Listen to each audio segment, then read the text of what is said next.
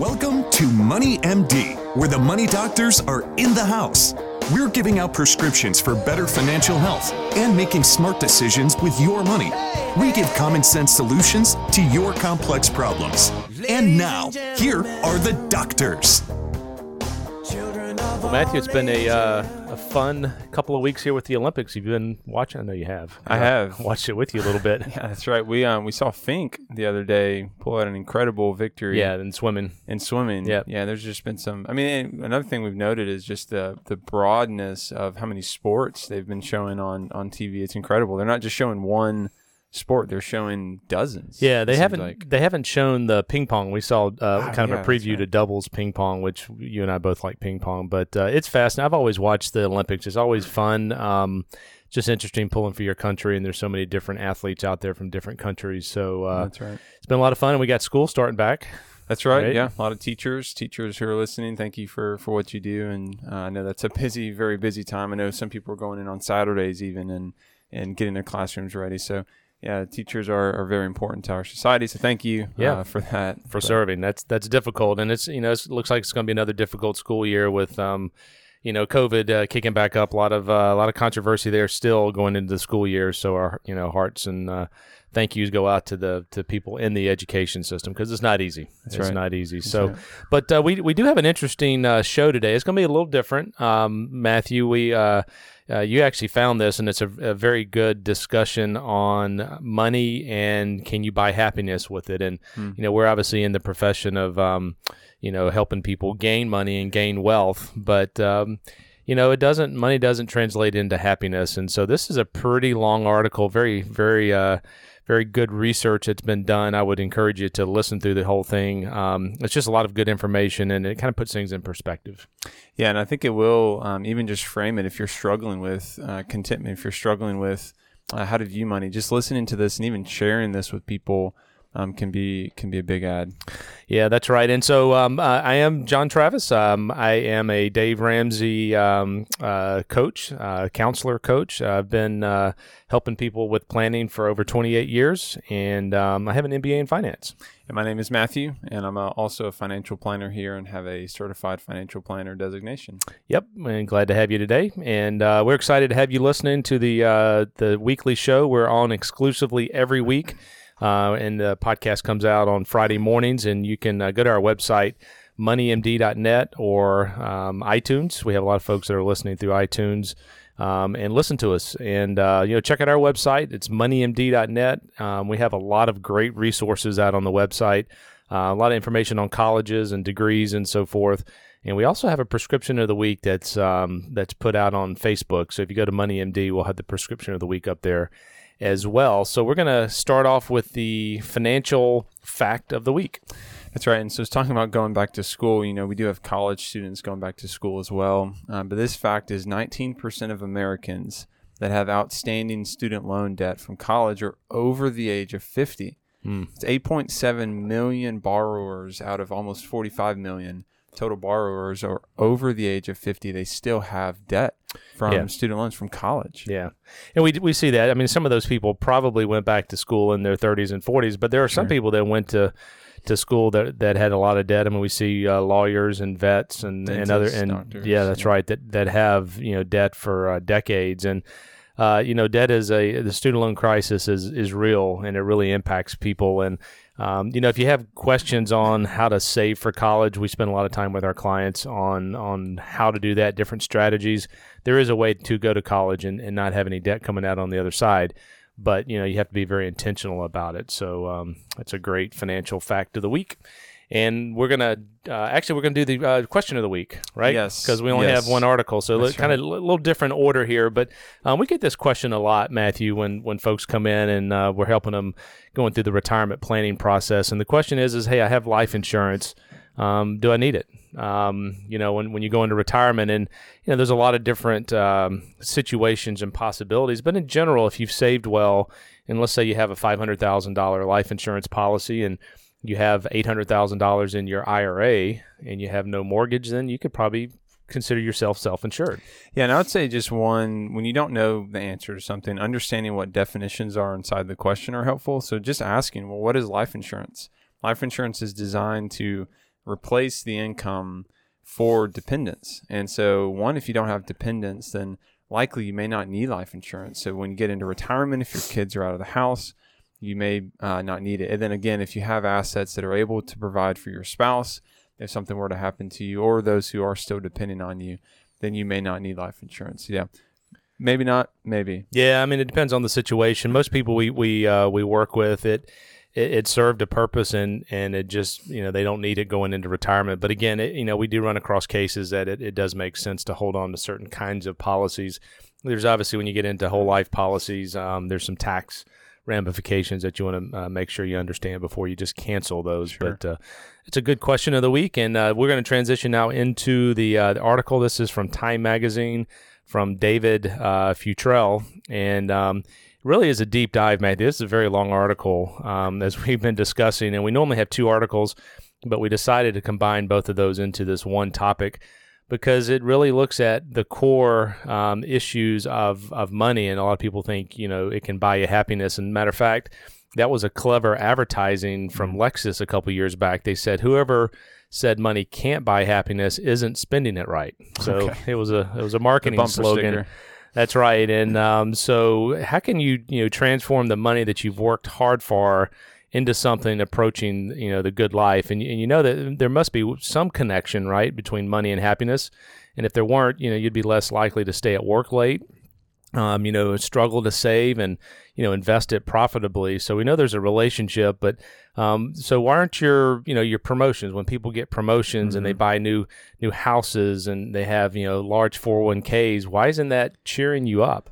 Right? I mean, that's a fundamental question, and we see people that have stuff that necessarily aren't happy because of that stuff. And so the relationship between money and happiness, it would appear, is certainly much more complicated um, than most people think. And and fortunately, there's a lot of uh, you know economists and psychologists um, that have banded together to sort out the hows and the whys of money and, and mood. And so, um, you know, why is it that that more money you have, the more that you want? And that's one of the things that we see. People want the more you make, the more you're going to buy.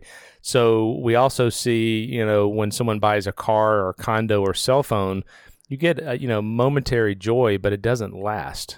And so these these temporary, fleeting things in our world, um, you know, doesn't always translate into happiness. Yeah, and I'll, I'll say one other thing just as we're jumping in this article. There is a difference between happiness and joy.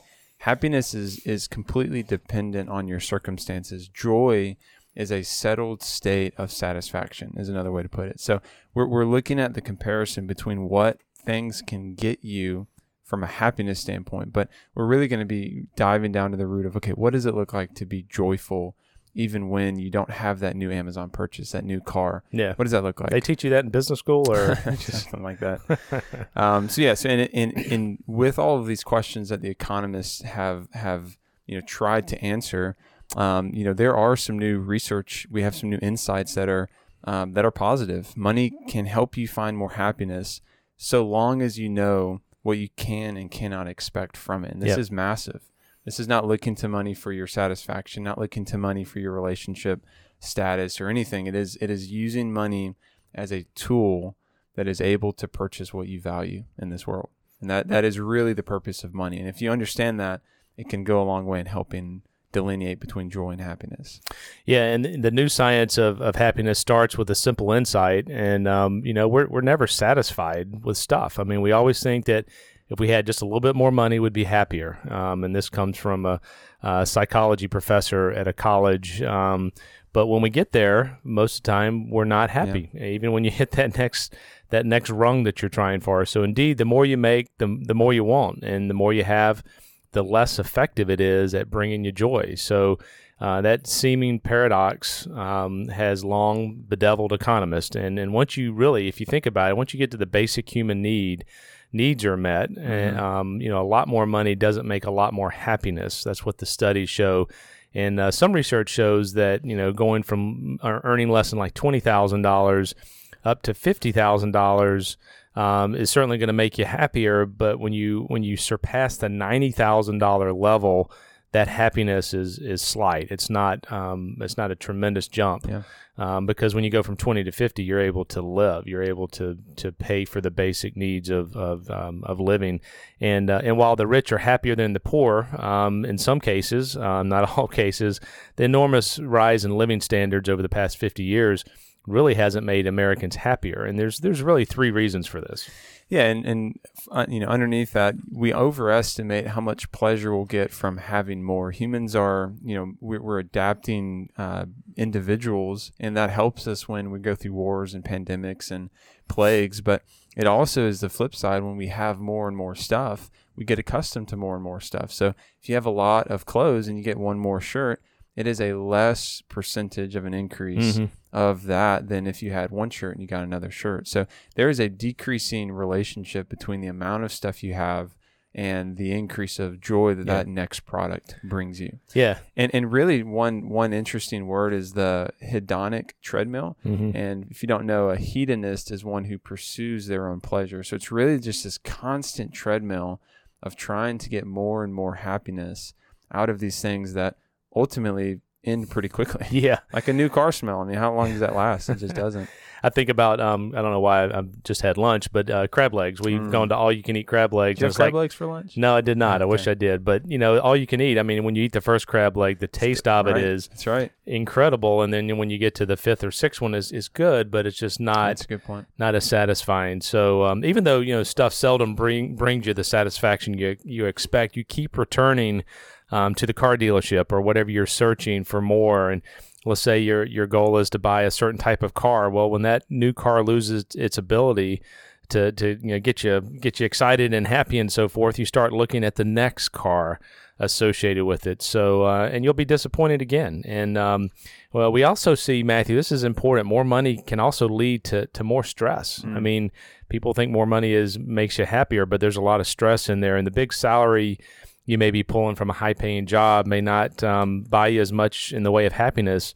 Uh, you may have a bigger house, but uh, you know you may have a long commute. Um, right. you know the study after study confirms that you know you you um, if you love your job, um, you're willing to do the commute, but it makes you unhappy when you have to continue to drive. And uh, fortunately, in this area, it's not too bad. Um, but if you live in big cities, it's certainly more of an issue. So. Sure.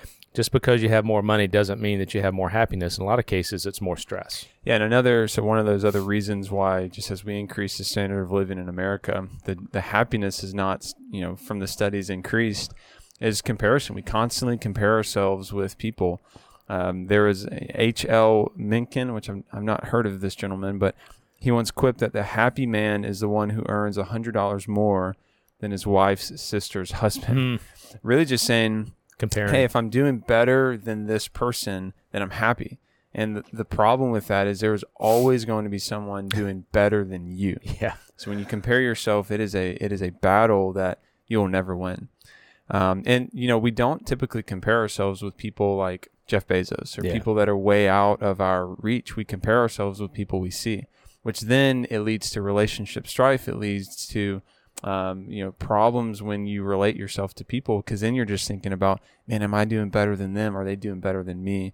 So this is a this is a dangerous road to go down. That comparison trap. Yeah, and you know, comparing yourself to the guy next door. This this article goes on to say, you know, it's a deeply rooted human trait, um, and an, an inability to stay satisfied is arguably one of the key reasons that prehistoric man moved out of the you know the drafty cave and and began building, um, you know, civilization that we now inhabit. So, um, but you're not living in a cave, and you likely don't have to worry about the survival. Um, but you can't afford to, to step off this treadmill. And the question is, is, is how do you do it? And so um, we've got some suggestions here. If you, if you want to know how to use money um, it- and you know to make you happier, you really need to understand what it brings um, you happiness in the first place. Um, and that's where the newest research comes in. Yeah, and and so we're kind of transitioning the background of money, happiness. We're transitioning. Okay, what does that look like to have joy, to have this lasting happiness? And you know, really big study that we see are friends and family, and so people having those relationships. Innumerable studies suggest that having friends matter a great deal. There was a very large study done by the um, a research center up in Chicago that found that those with five or more close friends are 50% more likely to describe themselves as very happy. Uh, than those with smaller circles. Compared to with the happiness increasing powers of human connection, the power of money looks feeble. Um, so yeah, throw a party, have friends over, enjoy people, enjoy families, enjoy relationships, spend time with these people.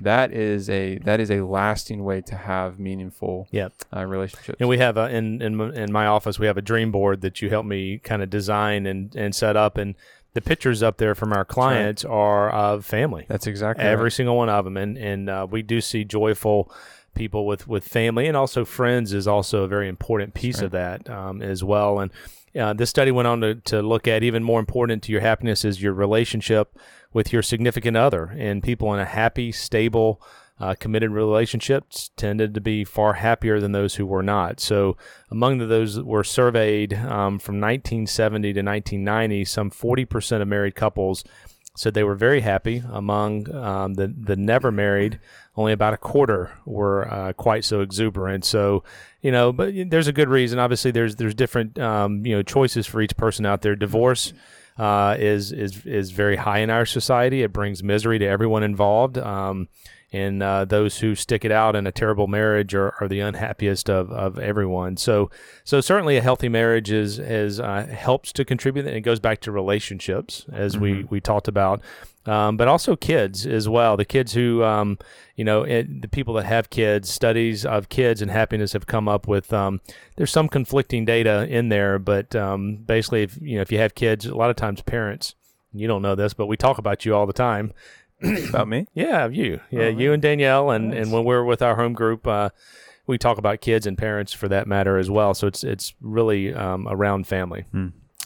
Yeah, that's good. Um, you know, and again, just an important truth of um, that some of these studies, and this was done by um, University of Colorado, uh, when they asked students to compare the pleasure they got from the most recent things they bought with experiences. Um, and so, you know, one reason that experiences tend to have more lasting joy or happiness is because you get to recall them, you get to relive them versus having this thing that you purchased one time that's now degraded. Uh, we tend to remember the positive events that happen on a trip. We don't remember the cab drivers that gave us a hard time. We tend to remember, oh wow, that was a beautiful sunset, or that was a really pretty, um, you know, venue we went to. So it's more of the experiences, which again goes back to the relationships. You, you're on those trips with people, or if you're by yourself, it's that alone time that you get uh, rather than purchasing a product. Um, so that's really that's another important aspect is is that experience, and you know maybe even just a tidbit for Christmas this year, thinking about you know gifts for for kids, gifts for family. Instead of focusing on the gifts, maybe you have an experience. Maybe it's a sporting event you get to take your son to or daughter to if they really like that or you know thinking through okay what can we do to create these experiences that can have a lasting impact rather than just something that will be in the trash two months later Yeah, I like that. I like that. And and so when you spend money, um, sometimes you spend it on things. Sometimes you you expend uh, spend it on experiences. Sometimes a combination of, of both. And they go on to kind of give an example, which I thought was good. It says a book that sits unread on a bookshelf is a thing, but a book you plunge into with gusto, savoring every plot and every twist, is an experience. And like yeah that. that's good Just cleaned out my bookshelf and threw away a whole bunch of books that I haven't read yeah and those are things. Um, right. So, you know, uh, you know, people that are happiest and and they go on is is they are they're best at wringing experiences out of everything that they spend money on, whether it's dan- dancing lessons or hiking boots. And so, applying yourself to something hard makes you happy. And and uh, we're all many of us are addicted to challenges, and we're often far happier while working towards a goal than actually you know reaching it. So challenges certainly help you attain um, what um, some psychologists call a state of flow, and it's something that can help you um, to enjoy it more. So the experience piece of this is important. yeah and i would really encourage you just to think through that what does that look like for you to have that experience in everyday events how can you have that mentality of man this is this is you know we, we're here on this day one this one time. We don't get to go back. We don't have this multiple times. How can i uh, intentionally have joy in this process that i'm going through even if it doesn't look like it's a joyful process in the time? An example of what you were mentioning just a minute ago of the the process is thinking about learning guitar. I'm actually learning guitar currently. Yeah, Um, it's hard. It is not. I've heard you play. You're good. I mean, you, you're improving. It is not something that you just pick up the first time you're like, wow, this is very easy. My fingers don't hurt at all. It's like, man, this is a painful process. But the result, the fruit of this labor is it can be joyful. It can be a, a beautiful noise that comes out of this instrument. Um, so yeah, when you when you look at the activities we tend to enjoy in the short term, like watching TV, we we see that that is a momentary happiness, which is like purchasing a product but it is not a lasting joy like playing a uh, you know an instrument or having an experience. So again, it's dividing that that temporary pleasure for that lasting joy. Yeah. That's really what this article is is harping on. Yeah, and it basically says you need to find activities that help you get in the, the state of flow. I mean, I think you know you you really I see you when you play the guitar, you you enjoy it, and um, so exceptionally happy people seem to have a set of skills, um, and they are in the moment. I mean, I, the book you know example a minute ago about you know diving into it, and, and I know It's your sister, story. yeah, Danielle is she's a book reader. She Yeah. loves books and and she reads books multiple times and I, I that's not my flow i couldn't i can't do that um, guitar is not my my flow either i have some other things that i certainly enjoy but um, the temporary things and we see that with with clients is you know going and buying the next thing does not bring you happiness. It's focusing on the experiences you know the family the relationships. That really is what brings people happiness. That's right. Um, and we're wrapping up here, but you know, one other thing that people who are uh, tend to be more happier in these studies, um, when they're asked, you know, you know, who do you compare yourself to? They really have a question mark of like, man, what does that mean? What do you mean compare myself? And so we, the, these studies have shown that. Um, again, comparison is not how we grow in contentment. It is the opposite. You ask people who score on the less happy side of the spectrum, who do you compare yourself with? And they have a list of names that they, that they can name. mm-hmm. So it is it is a is an intentional act of saying, okay, I'm not going to compare myself to other people. I'm going to be joyful with the family I have, with the income I have, with the resources I have, and finding joy in those experiences Yeah. is important. Yeah, I think one of the things that that we see um, that most people don't see is we're able to look kind of behind the curtains on people's finances, and so when you're comparing yourself to someone else, um, many times their finances don't represent what you're seeing. That's right. right? I mean, if they have a big house and multiple cars and so forth, they they generally are in debt and stress That's is right. what we see a lot of times. So. A, a great article, Matthew. I think I'm glad you found it. It's a little, little different twist, uh, a little softer than uh, doing Roth conversions and tax planning and so forth. But it is true, and we do spend a lot of time with folks talking about these issues. Um, and uh, you know, the, the the purchases are very temporary. Um, the experiences are a lifetime, and focusing on on family members and so forth um, is uh, does bring joy to people. And I'll say that we have some some clients with um, um, less money than other clients that are happier than Yeah. clients with a lot of money. So right. the amount of money that you have does not by any means guarantee happiness. So it's good to have some and build it and, and have a plan and so forth. But um, you also have to put it in perspective. That's right. Well, very good. Well, we're going to um, switch over here to the prescription of the week. That's right. And so this prescription is to consider the bucket approach to saving money. And what this really means is it's not saying, okay, I have one bank account and it's got my retirement, it's got my college fund, it's got my grocery bill, it's got XYZ. It's saying, okay, well, you know, let's break that out. Let's put retirement in its own bucket and investments. Let's do a savings account for an emergency fund. Let's do a college fund over here. And then basically what you can do is in your mind put a check mark over each of these buckets and say, okay, hey, I'm hitting 15% for retirement. I've got three to six months of living expenses in an emergency fund. I don't have to worry about an emergency fund when my next paycheck comes in. I get to basically say, what do I want to spend my money on now? What's the Mhm. next priority? So having that bucket approach is a very good way um, to reduce stress, but also just to practically build wealth. It also gives you um, authority and, and approval to to spend That's as right. well. So, just give you an example. We had um, a, a client in recently, and they wanted to save some money for uh, for college for their grandkids, and they have um, a lot of money in a brokerage account, a couple hundred thousand dollars, and so we actually created a separate brokerage account. operates the same as the original one, and we called it the college brokerage account. And so you peel some money off, you go put it over in that account, and in your mind, you've taken some money and you you're not going to spend that money because it's going to go to the to the grandkids. And so the other money can go be spent for anything that you want to, That's and right. you don't feel guilty for it. That's so right. It's a very very powerful um, approach. We see people with um, a lot of different buckets. We like the bucket approach Yeah. here. Recommend it really clarifies um, and gives you some some uh, approval for the money that's not in a specific bucket that you can go spend it. That's right. And some buckets are for, you know, we call it a life bucket, right? So for cars and vacations and weddings, and so forth, doesn't impact retirement. So the, the bucket approach is really, really, it's a cool concept, very simple, but it's very, very powerful. Yeah, that's exactly right. Well, very good. Thanks, f- thanks for finding that article. It's good. Yeah. Um, and it's certainly, if y'all have questions out there, reach out to us. More than happy to sit down with you and, and talk with you about your situation. And uh, this has been this week's edition of MoneyMD. So tune in next week on moneymd.net to hear more prescriptions for your financial health.